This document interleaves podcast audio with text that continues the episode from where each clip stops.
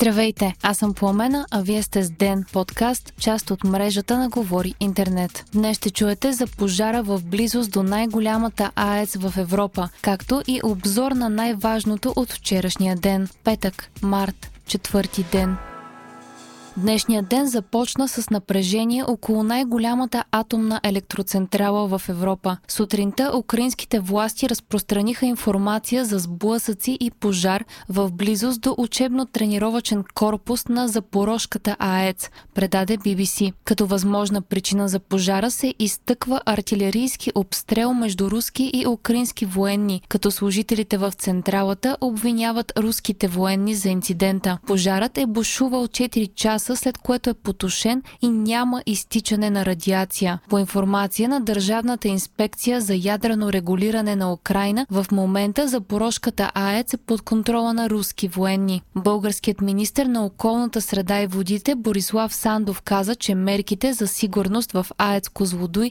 са засилени и има план за действие. Въпреки, че в момента няма пряка опасност, инцидентът предизвика сериозни реакции от страна на Украина и на Европа. Президент Президентът на страната Володимир Зеленски обяви, че Русия умишлено е стреляла по реактора и призова световната общност да действа мигновено.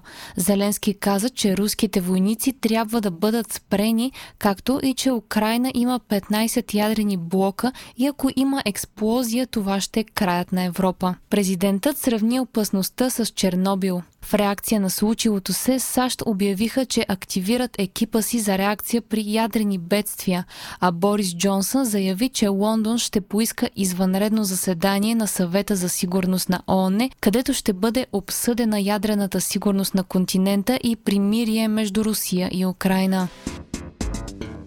Руската дума прие закон, който предвижда наказание до 15 години затвор за фалшиви новини за армията, а председателят на парламента им Вячеслав Володин каза, че новите регулации ще влязат в сила още утре. Освен това, Русия напълно или частично блокира руските издания на Deutsche Welle и BBC, а Радио Свобода и Медуза са вече обявени за чуждестранни агенти. Все повече свободни руски медии съобщават, че прекратяват работата си от страх за живота на журналистите си. Фондовата борса в Москва не работи вече пети ден и най-голямата руска технологична компания Яндекс предупреди, че може да фалира. Причината е прекъсването на търговията с ценни книжа. YouTube и Google пък обявиха, че изцяло спират рекламите си в Русия. И докато западните страни призовават за още санкции срещу Русия, в изявление по държавната телевизия Русия 24,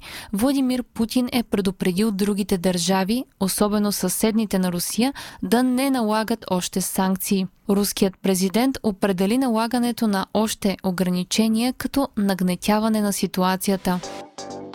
Международният комитет на Червеният кръст обяви, че Украина е пред опустошителна хуманитарна криза. От ООН пък заявиха, че бежанците от войната са вече над 1 милион души, което е абсолютен прецедент, що се отнася до скоростта, с която са напуснали страната си. По данни от 2 март на територията на България вече са влезли 17 000 украинци.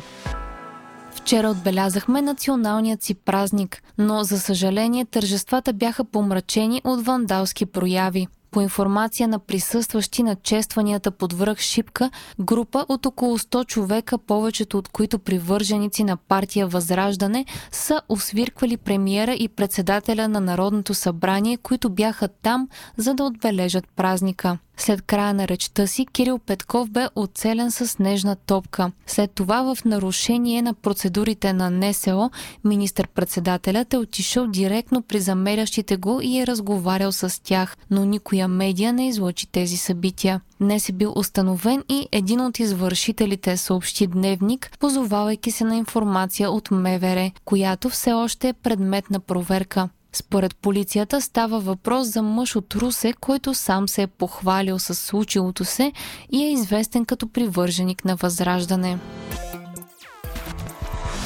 новините от деня. В сряда вечерта се разрази и истерия много наподобяваща тази от началото на пандемията, когато беше изкупена туалетната хартия. Този път обаче опашки се извиха пред бензиностанциите в страната, а цените на горивата в някои бензиностанции скочиха на няколко пъти само за тази вечер.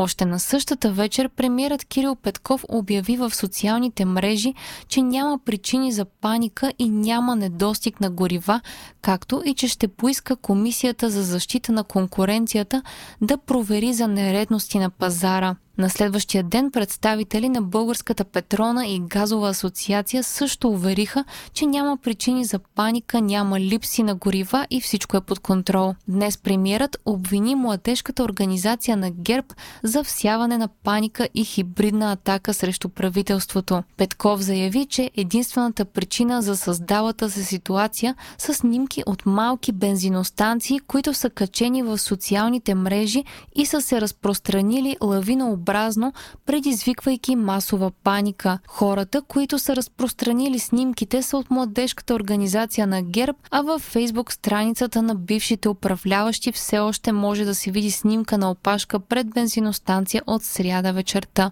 Нещата се нормализираха още на следващия ден и нямаше струпвания, а цените на горивата спаднаха.